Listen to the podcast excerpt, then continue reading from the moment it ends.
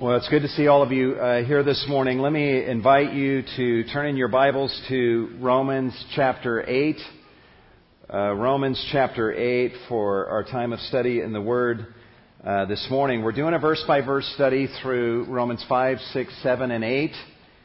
And as we continue in our study through this section of the book of Romans, we come this morning back to Romans chapter 8, verse 17. And. Um, We'll be doing well to get out of this verse, and we, we'll get into verse 18 at the end of the message.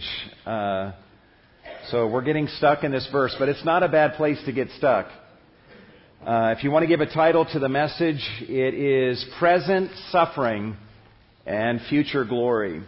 Present Suffering and Future Glory. This passage, this section of Romans, basically the, you know, from verse 17 through the end of the chapter is is a marvelous passage. It is a breathtakingly honest and an unflinchingly forthright um, in its description of the Christian life, both now and in the age to come. If you're here today and you want a, maybe you're a new believer and you want a good and a robust and realistic understanding of what you can expect as a Christian in this age and in the age to come, the second half of Romans 8 is a great place uh, to go. If you're looking for a way to view your hardships and your trials, your suffering, the pains that you experience in this fallen and broken world, and you're wanting to try to understand and connect the dots and how does this connect with eternity and the glory to come,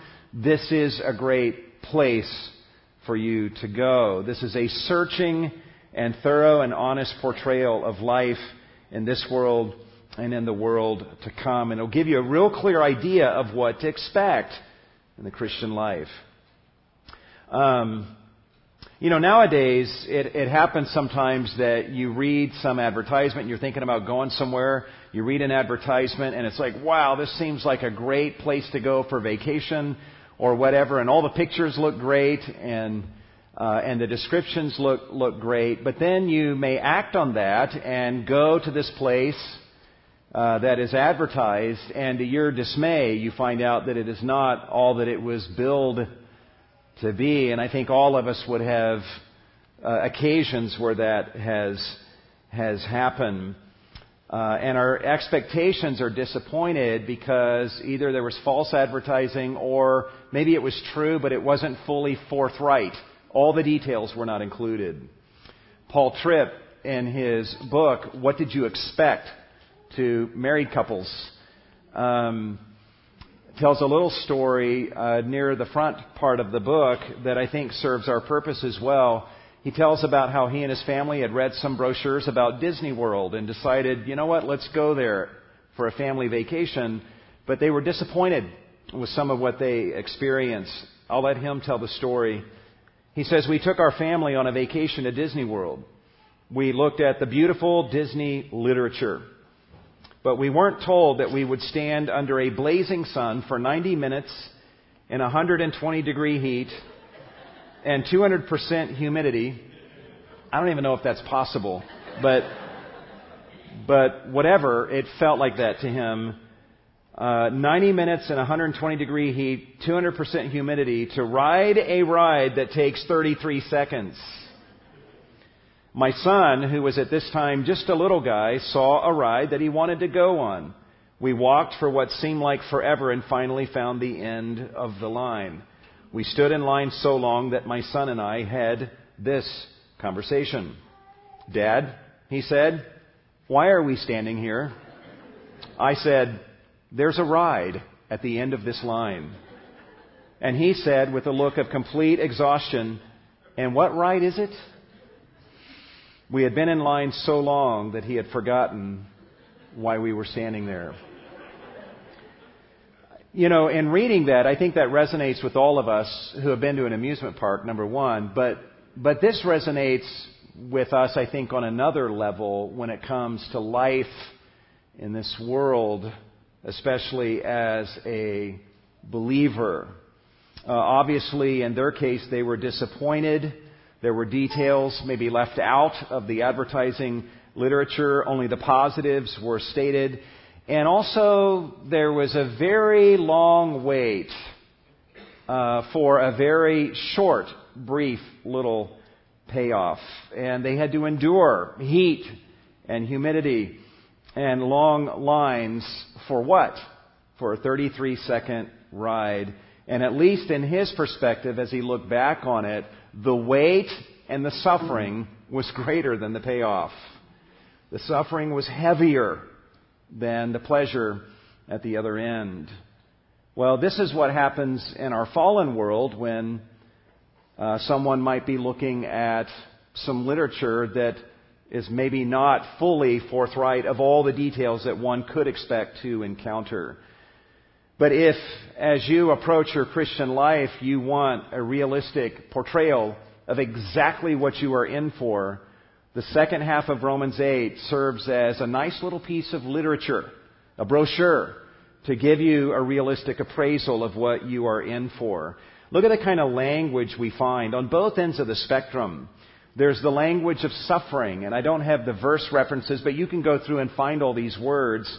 There's suffer, sufferings, futility, slavery, corruption, pains, weaknesses, tribulation, distress, persecution, famine, nakedness, peril, and sword. If you're wondering what you're in for as a Christian, this is a part of the picture. And then during the season of all of these experiences, we experience the following. Anxious longing, waits eagerly, hope, groans, groan, waiting eagerly, hope, hope, hope, hopes, hope, and wait eagerly. And all of this, the suffering and the longing, ultimately, as the curtains open, give way to the glory to come. And we find language like this, glorified with Him, glory revealed to us, revealing of the sons of God, freedom of the glory of the children of God our adoption as sons, the redemption of our body, conformed to the image of His Son, and glorified. If you are wanting to know what to expect in the Christian life, you can expect virtually everything you see on the screen in this life and then in the life to come. The suffering and the longing in this life and in the life to come, glory. The way we're going to break down verse 17 and 18 this morning is four certainties. We observe four certainties in these two verses that Paul wants us to know, that God wants us to know, that can shape our expectations regarding uh, life in this age and in the age to come. Paul says, let's begin in verse 16. The Spirit Himself testifies with our spirit that we are children of God, and if children, heirs also, heirs of God, and fellow heirs with Christ, if indeed we suffer with him, so that we may also be glorified with him. For I consider that the sufferings of this present time are not worthy to be compared with the glory that is to be revealed to us. Four certainties. Certainty number one that you can expect is this, that we and Christ will suffer together. I won't spend a lot of time on this because we have talked much about this last Sunday and even the Sunday before. But here's what we're in for in the Christian life. This is absolutely certain. If we're a believer, we're heading to glory, we will experience suffering together with Jesus Christ. Paul says, if indeed we suffer together with him in order that we may also be glorified uh, together. And again, this isn't so much like we talked about last week. Um, you know, the focus is primarily on what Christ has done in entering into our suffering. And there is a choice on our part on some levels of suffering with Him. But basically, God is saying, if you're one of my children, plan on this. You and Jesus are going to suffer together. I didn't get to show you this full slide last week. I showed you a part of it. So let me use it this morning here at the beginning. When, when Christ was on the cross, he, he basically experienced three kinds of suffering. Number one, satanic assault. Satan bruised his heel, according to Genesis 3.15. Human persecution or evil uh, human mistreatment. He also experienced the wrath of God upon him. And number three, he bore our every sorrow and our every grief. So we talked about those three at length. But what's interesting is to look at those three kinds of suffering and then evaluate how we are related to those three. And if you look at the wrath of God, what happened is Christ suffered the wrath of God and fully absorbed the wrath of God so that we don't have to. Amen? So he absorbs that and the wrath of God never will get to us because he fully absorbed that in his person. But there are two other kinds of things that he suffered. He suffered satanic assault, human injustice, and also he experienced on the cross our every sorrow and every grief. And he didn't bear those in the same way that he bore God's wrath. He didn't bear our every sorrow and grief so that we no longer ever experience sorrow and grief, right? He didn't say to us, I bore satanic assault when I was on the cross so that you never will have to because I absorbed it all. I bore human injustice when I was on the cross, so therefore you will never experience human injustice. No, he experienced God's wrath and fully absorbed that, but Jesus himself and the rest of scripture tells us that the other two kinds of suffering do get to us. But Christ bore God's wrath so that we don't have to, and he bore satanic assault, human injustice, our every sorrow and grief, so that when we experience those things, we have him with us as a sympathetic friend and a high priest. He so wanted to be our closest and intimate friend in the midst of our circles of pain. He wanted that so badly that he was willing to bear that personally on the cross so that he would feel all of that himself and then can walk with us as a sympathetic high priest.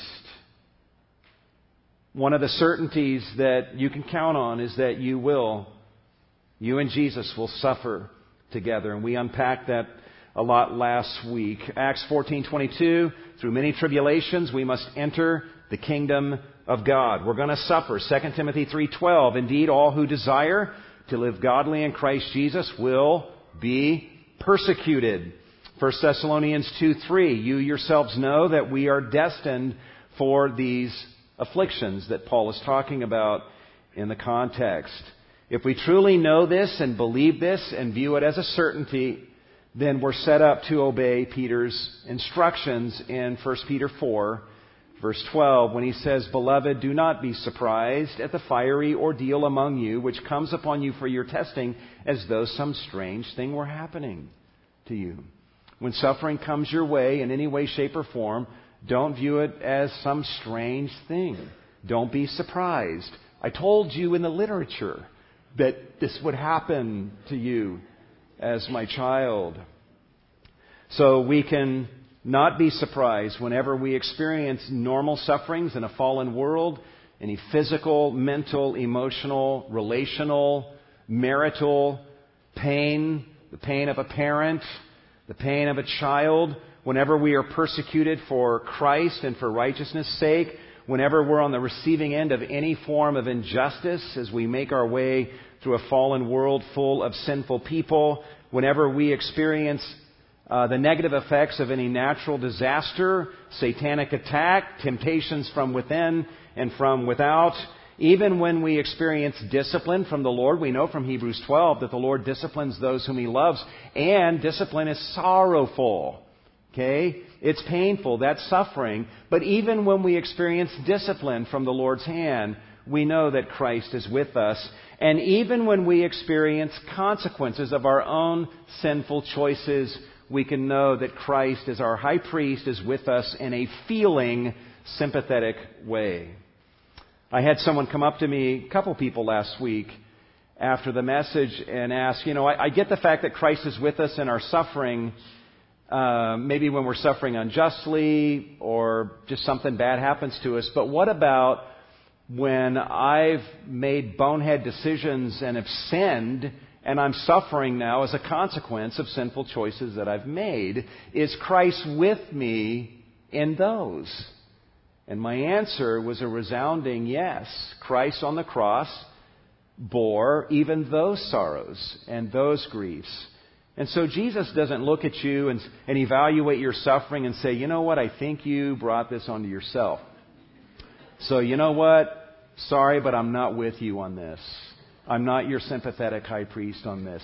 No, he doesn't do that. Think about it. If Christ was willing to have all of your sins put on him and experience the very wrath of God that you deserved, then would he not also be willing to bear your sorrows and griefs according to Isaiah 53:4 and then be with you as a sympathetic friend and high priest as you experience suffering and grief that maybe you brought on yourself. It's the fact, it's the witness of Jesus, even in those moments, that He's with us so that He can lead us out and beyond those sinful choices that we've made. So the first certainty is that we in Christ will suffer together. A second certainty that we observe in verse 17 that we can count on, that Paul wants us to know about uh, to give shape to what our expectations are in this life and in the life to come is that we and Christ will be glorified together. Uh, this is the positive side. Guys, just as certainly as it is true that you will suffer together with Jesus in this life, it is that true that you will be glorified together with Jesus in the life to come. You can take this to the bank and be absolutely certain about it. He says, And if we're children, we're heirs also, heirs of God and fellow heirs with Christ, if indeed we suffer with him, in order that we may also be glorified with him. We will be glorified with Jesus. That raises the question what does it mean to be glorified uh, with Christ? I want us to ponder this for uh, a few moments um, one of the great aspects of our salvation is called glorification. And there are several aspects that are embodied in our being glorified, as Paul makes reference to it here. And let's see, I think there's like six things uh, for us to think about in connection with our glorification. And by the way, this is really good news. So even though glorification is kind of a large word, this is, this is exciting stuff. Uh, this is your future and you ought to be interested in it. Uh, the first aspect of our glorification that is coming to us is our resurrected bodies. Uh, most theologians, when they think about glorification, the first place their minds go is to uh, resurrected bodies, and in some cases, it's the only place that their mind goes when they think about our glorification. And certainly, we do well to realize that at the core of our glorification is resurrected bodies. In fact, at the end of verse 23 in Romans 8, Paul speaks of us as waiting eagerly at the end of the verse for our adoption as sons, the redemption or the deliverance of our body from the corruption, from the decay that we experience in this life. And we all see that as our bodies uh, die and waste away. We will be physically experiencing a deliverance. Our bodies will be delivered from corruption and from decay and will be raised from the dead. Even if we die and our bodies are buried in the tomb, our bodies will be raised by the power of Almighty God. And we look forward to this in Philippians 3, verse 20 and 21. Paul says, Our citizenship is in heaven, from which also we eagerly wait for a Savior the Lord Jesus Christ, now here's one of the saving things He's going to do that we're waiting for, who will transform the body of our humble state into conformity with the body of His glory by the exertion of the power that He has even to subject all things to Himself. Christ has accomplished so many saving things in our lives, but there's something we're eagerly waiting for, for Him as a Savior to uh, basically come and transform, resurrect these humble bodies and glorify them into conformity with the body of His glory, to where our bodies will be glorified as His resurrection body is glorified. In 1 Corinthians 15, Paul helps to unpack uh, what it means for our bodies to undergo this glorification. And again, this is, you're learning. If you, if you read 1 Corinthians 15, the passage I have on the screen, you'll be learning about your body's future. I don't know, that interests me. Uh, well, about my body's future. But um, we, we want to know these things. Uh, and and he, he sets up a contrast.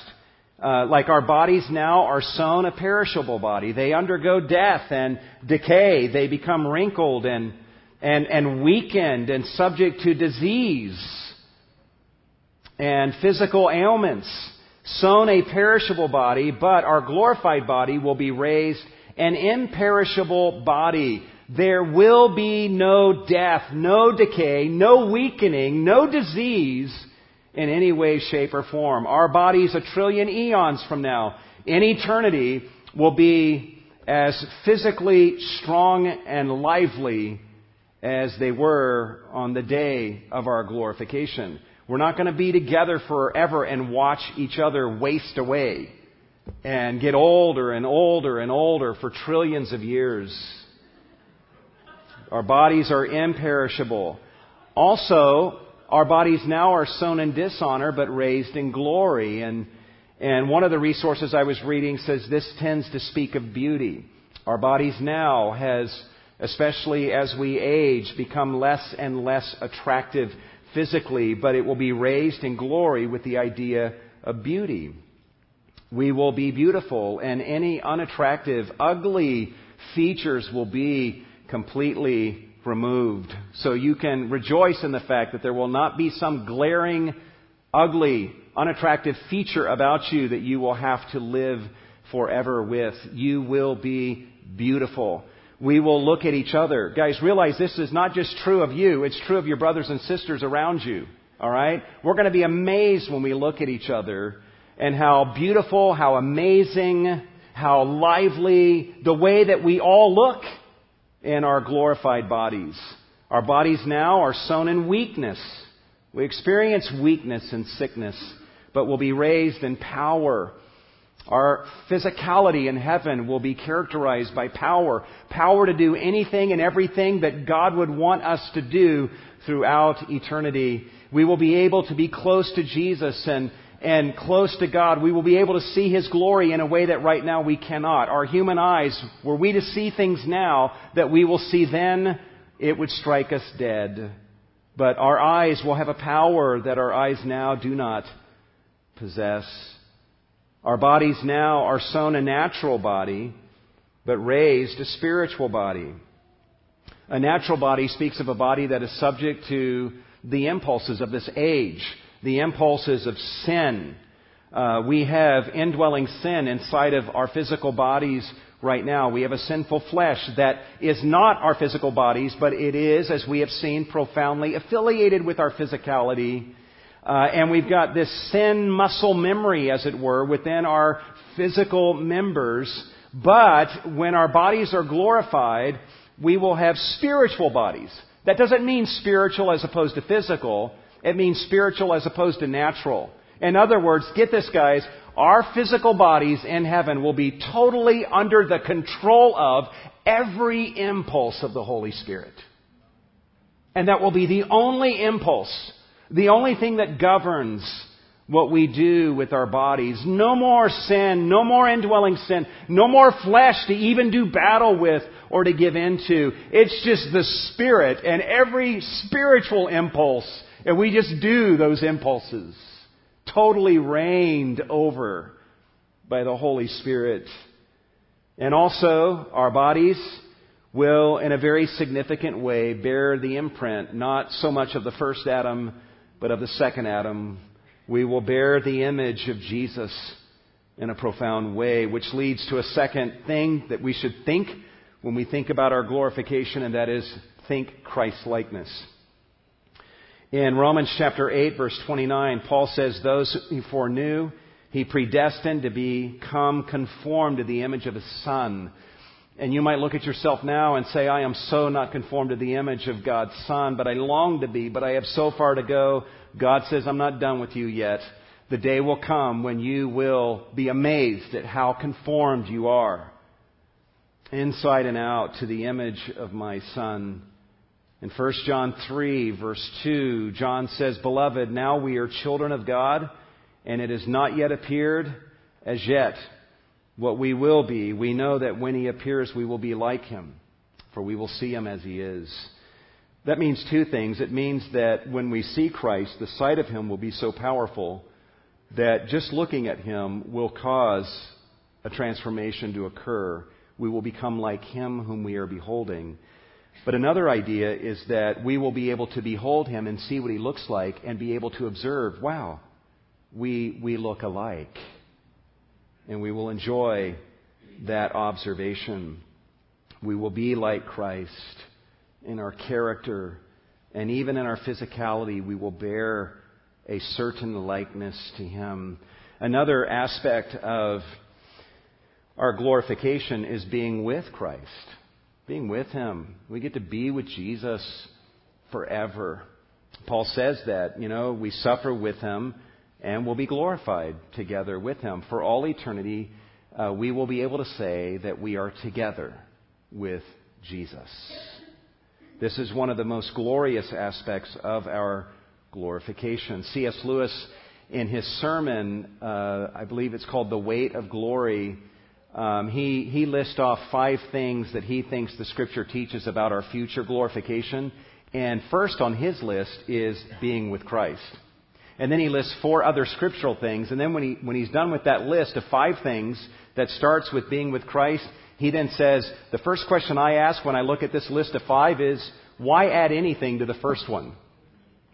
Because in his mind, the greatest thing about our glorification, the greatest thing about being in heaven is that we're going to get to be together with Jesus. And that is something that we can relish.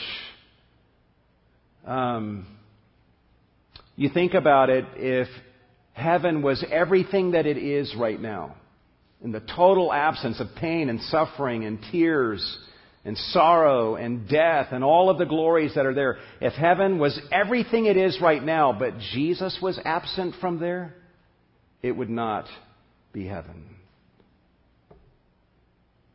And being glorified, it means we're going to get resurrected bodies. We're going to bear a Christ likeness and we're going to get to be with Him. There's a fourth thing to observe about our glorification a fourth thing to think when you think about glorification, and that is radiance. All of us will have an amazing radiance. There are theologians that when they think about our glorification, they go to the idea of luminescence, uh, radiance. We will shine. You guys are going to shine in glory. Uh, in Matthew 13:43, it says, The righteous will shine like the sun in the kingdom of their Father. Imagine you shining like the sun. In Daniel 12:3, it says, And those that are wise shall shine like the brightness of the firmament, and those who turn many to righteousness will shine like the stars forever and ever. Shining like the sun, shining like the stars, that's pretty bright. And we will have this radiance through all eternity. There's a fifth thing to think about when you think about our glorification and being glorified together with Christ. And, and I'll, I'll say up front, this is, this is something I, I don't think I would have arrived at on my own without C.S. Lewis's help. And C.S. Lewis himself arrived at this idea of glorification somewhat reluctantly. Uh, and he shares that in the sermon uh, that he gave a number of years ago entitled The Weight of Glory. But he thought about it, and at first he wanted to reject this idea, but then came to acclimate himself to this idea. And that is the idea of the pleasure of God with us, or the pleasure of God over us. Um, listen to, because there is an idea of glory in the Bible, Old and New Testament, that has the idea of fame, renown. Um, and so, how does that apply to us being glorified? And listen to what he says. He says, Such different Christians as Milton, that's not me, by the way, and Thomas Aquinas took heavenly glory in the sense of fame or good report fame with God, approval, or I might say appreciation by God. That's a part of the package in the minds of some thinkers, Christian thinkers, of being glorified. And again, he had to arrive at this uh, reluctantly, but he says, when I thought it over, I saw that this view was scriptural. Nothing can eliminate from the parable the divine accolade, well done, thou good and faithful servant. Imagine knowing everything you know about you, and yet, you know, God's done a work in you and He's used you in some ways when you were on earth and standing before the God of the universe who at one time was your judge and you deserved His wrath forever. And that God's going to look at you and look at your life and say to you, well done, good and faithful servant. You will say, this is glory. This is glory. I have found in the healthiest of ways, fame with God, approval from God. C.S. Lewis goes on.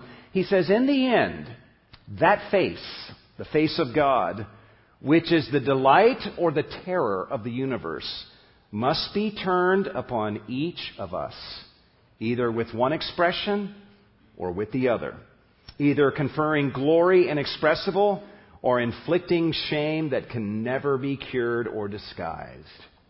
It is written that we shall stand before him, shall appear, shall be inspected. The promise of glory is the promise, almost incredible and only possible by the work of Christ, that some of us shall actually survive that examination, shall find approval, shall please God. And then even beyond that, listen to what he says. To please God. To be a real ingredient in the divine happiness. To be loved by God, not merely pitied, but delighted in as an artist delights in his work, or a father in a son. It seems impossible. A weight or burden of glory which our thoughts can hardly sustain. But so it is. You think about the judgment scene Jesus speaks about in the Gospels and people who lay claim to him saying, Hey, look at all the good deeds we did when we were on earth. And they're expecting to be recognized by Jesus. Like, oh yeah, I know you. And Jesus says, I never knew you. Imagine the shame, the humiliation of that. I never knew you. Never had a relationship with you. That's the opposite of glory. But for us, to come before that same Jesus and his eyes light up and he's like, I know you. I know you. You're mine. That's glory. That's the glory that he's speaking about here.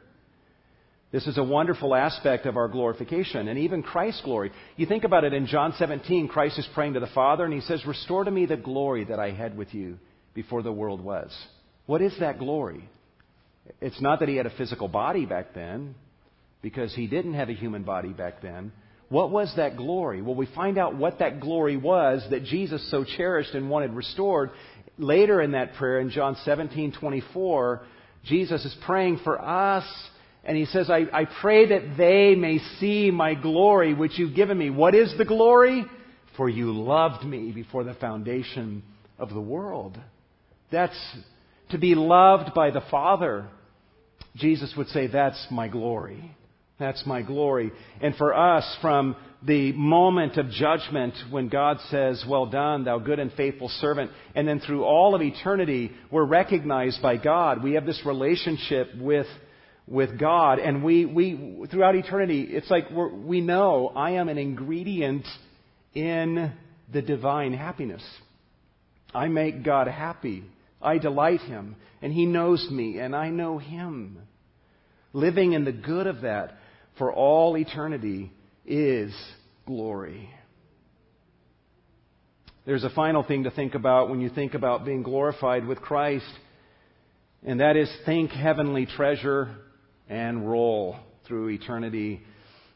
Um, we don't have time to unpack all of this, but you know, you, Matthew 6, we learn that we can lay up treasure in heaven, so there's wealth and treasure waiting for us there. 1 Peter 1 4, there's an inheritance that is waiting for us there that is imperishable, undefiled, will never fade away. So there is treasure that is awaiting us. That's a part of the glory that, that we can enjoy and use in service to God's purposes. And in heaven, in the life to come, there is also a role for us to play, or many roles. In Revelation 26, it speaks of those who reign with Christ even upon the earth, like during the millennium, I believe. And, and then even things like 1 Corinthians 6 3. The Corinthians were taking each other to court, and Paul's like busting them up for that. And one of the things he says is, you guys, you guys are taking each other to court. Don't you know you're going to judge angels one day? And we're like, what? And then he moves on. He doesn't elaborate. But something amazing is going to happen. We're going to have some amazing roles to play. And he's like, you guys, you ought to be able to get along and judge between yourselves in these matters because one day you're going to have a role to play of judging angelic beings. In Matthew 25, 21, the, Jesus tells the parable of the steward, I believe it was, that had five talents and he invested them and doubled uh, the investment and um, and he brings that to his master and his master says, Well done, good and faithful slave. You were faithful with a few things. I will put you in charge of many things. Enter into the joy of your master. The master does not say, Hey, you did a great job. Uh, you never have to do another thing ever again for me. No, it's, you know what? I'm going to double what I've asked you to do. You get to now serve me even more. Enter into the joy of your master. We will have roles to play. We're not going to sit in heaven and do nothing and play harps for all eternity. Although, if you do play a harp, that's great, and some will no doubt do something like that. But, but there's, um, we're going to be living as a community. There's going to be roles that we're all going to play, and those will be different. And having a role to play in the community of eternity and having treasure that can help us in serving those roles and blessing others in the name of Jesus Christ will be part of the glory of heaven. And so, those are just a few thoughts when Paul says in verse 17, if we're children of God, we're heirs also, heirs of God, and fellow heirs with Christ, if indeed we suffer with him, so that we may also be glorified with him. The first certainty is that we're going to suffer together with Jesus in this life. The second certainty is in the life to come, we're going to be glorified together with Him. There's a third certainty, and that is that our, and this ties both of them together, the next certainty is that our present sufferings are divinely allowed for the purpose of shaping our future glory with Christ. There's, there's a symbiotic relationship between our present suffering and glory. They're not disconnected realities. It's not like, well, you're suffering now, but if it's any help, know that there will be glory to come. And then when the glory comes, it's completely detached. It has no connection to the sufferings we experienced. No, it's connected. Look again at verse 17. If children, were heirs also, heirs of God, fellow heirs with Christ, if indeed we suffer with him, in order that we may also be glorified with him. That, that, that expression, so that or in order that, joins our future glorification with our present suffering. We suffer together with Jesus now. God places us in His gracious providence in circumstances of suffering at the present time, and He submits us to that so that, or in order that, or for the purpose that, we might be glorified with Him. This isn't so much our purpose, this is the divine purpose. God has a purpose in any suffering that He providentially allows into our life. Guys, what this means is that there is no purposeless suffering that you will ever encounter, large or small, in this life. There is no senseless pain, no meaningless suffering. If you suffer in any way, shape, or form, that suffering has reached you because God has a purpose in that suffering, and that is to enrich and give shape to the glory that is coming your way. One writer says it is not merely that the glory is a compensation for the suffering. No, the glory actually grows out of the suffering. There is an organic relation between the two. Uh, Paul alludes to something to this effect in 2 Corinthians 4:17 when he says our affliction, the affliction that he's going through at the present time is producing for us an eternal weight of glory. He's like, you know what? There's glory to come. Right now I'm experiencing affliction, but this affliction that I'm undergoing right now is connected to the future glory. My present affliction is actually serving to produce a greater weight of glory that is coming my way. My present suffering is helping to enrich and enlarge and, and actually inform and give shape to the glory that is coming to me.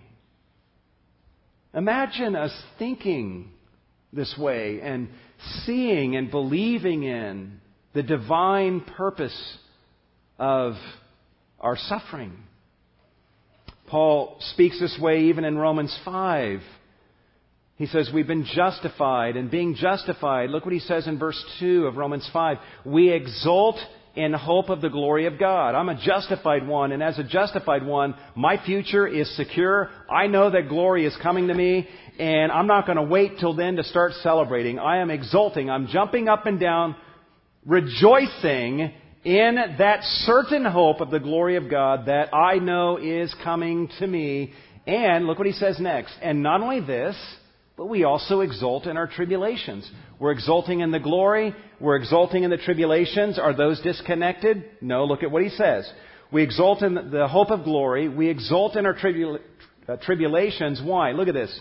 Knowing that our tribulation produces perseverance, and perseverance is producing proven character, and proven character is producing hope. This hope that I have towards future glory. It's enlarging and refining my hope. And hope does not and will not disappoint because the love of God has been poured out in our hearts through the Holy Spirit. Paul would say this Spirit has been given to us as a guarantee of our coming inheritance. So it's all connected. I'm rejoicing in future glory and even in tribulations that ultimately serve to enlarge and enrich my hope of that future glory. And so, this glory that comes to us is not disconnected from our suffering. It doesn't come to us in spite of our suffering. Uh, it doesn't come to us merely as a compensation for our suffering. It's a glory that grows out of the suffering. Does that make sense? Um, just like we said last week, the, the glory that Christ knows in heaven is tied to the fact that he died. Worthy are you. That's what we're going to sing in heaven. Worthy is the Lamb who was slain. He's the one who died. He will always be known as the one who died. Christ's glory is all the greater in heaven because of his suffering. You think about Joseph, for example, who was hated by his brothers sold into slavery, went to Egypt, was taken to Egypt, uh, was a slave in Potiphar's house, falsely accused, left in prison, and forgotten there. And he suffered greatly. There's no denying that. And yet, ultimately, he ended up rising to second in command in all of the land of Egypt. And God ended up using him to save the people of Egypt to save Jacob and the 75 approximate members of his family. So the messianic lineage ended up surviving because of Joseph. And uh, hundreds and hundreds of years later, the Messiah ended up being born, and salvation comes to the whole world. And Joseph played a significant role in that chain of events. The glory that Joseph experienced later in his life was not in spite of his suffering, but it birthed out of his suffering. It's tied to, if he didn't suffer the way he did and experience what he experienced, he would have never risen to such prominence and usefulness for God's purposes. Let me just tell you the fourth thing, and then we're going to shut it down. We'll explain this next week. or when we're back in Romans 8, and that is that the glory coming to us will be incomparably greater than our present sufferings. Yes, it's tied to our present sufferings, but when it comes, guys, you take all your present sufferings and you put them all together that you've ever known in this life, and all of it will be but a feather in weight compared to the weight of glory that is coming to you. And don't just wait until that glory comes to start thinking that way. Do what Paul says. He says, I consider right now, in the midst of my suffering, here's the way I'm thinking now. I consider that the sufferings of this present time are not even worthy to be compared with the glory that is to be revealed to us and literally into us. My sufferings are great. They're heavy right now. But I know that glory is coming and it's going to blow this suffering away. And this suffering, as awful as it may feel, is nothing compared to that glory that is coming. Let me ask you to bow your heads this morning and let's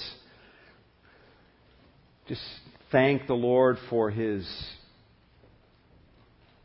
I don't know, just, just the beautiful, realistic, unflinchingly honest portrayal of what we can expect in our lives in this age and in the age to come. What a good God He is to do these things for us and, and then to speak of these things to us so that we have perspective. Let's pray together. Father, I pray if there's any here in this room this morning that have never uh, just submitted to your loving sovereignty and uh, looked to you as their Savior, that you would move in their hearts, Lord, and, and cause them to cry out to you today. And if they've got any questions, Lord, that they would know that I and anyone else here, we'd be honored to pray with them and just help them along in their journey. For those of us that are your people, Lord, uh, help us to think like children of God ought to think in the midst of suffering that our eyes would be on the glory to come, and we would know the weight of that glory to come, and that our sufferings are no, no comparison. Give us your perspective. May we see with your eyes and be able to live in the good of these gospel truths. We thank you, Lord, for the opportunity to give of our offerings to you, and we ask that you would take these funds that we give today in this offering and do much with them for the glory of Jesus Christ. And we ask these things in the name of Jesus. And all God's people said,